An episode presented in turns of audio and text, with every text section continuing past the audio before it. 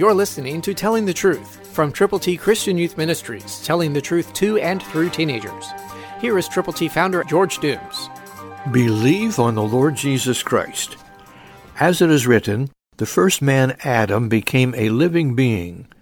The last Adam became a life-giving spirit. 1 Corinthians 15:15, New King James Version. And so we have the spectrum, from the creation of man to the coming of the God-man, the Lord Jesus Christ. Born of a virgin, lived perfectly, and he came for one purpose, to become sin for us. Christ died for our sins, was buried, and rose again on the third day. And so this life-giving Spirit is available to you once you turn to Him from your sins.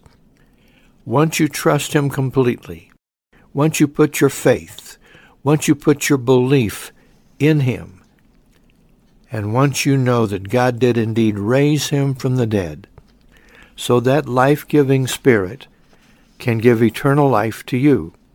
Remember, the Bible says, "The wages of sin is death, but the gift of God is eternal life through Christ Jesus our Lord."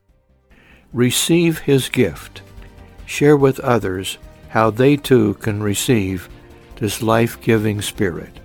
Christ through you can change the world. For your free copy of the Telling the Truth newsletter, call 812-867-2418, 812-867-2418, or write Triple T, 13,000 U.S. 41 North, Evansville, Indiana, 47725. Tune in to Telling the Truth next week at this same time on this same station.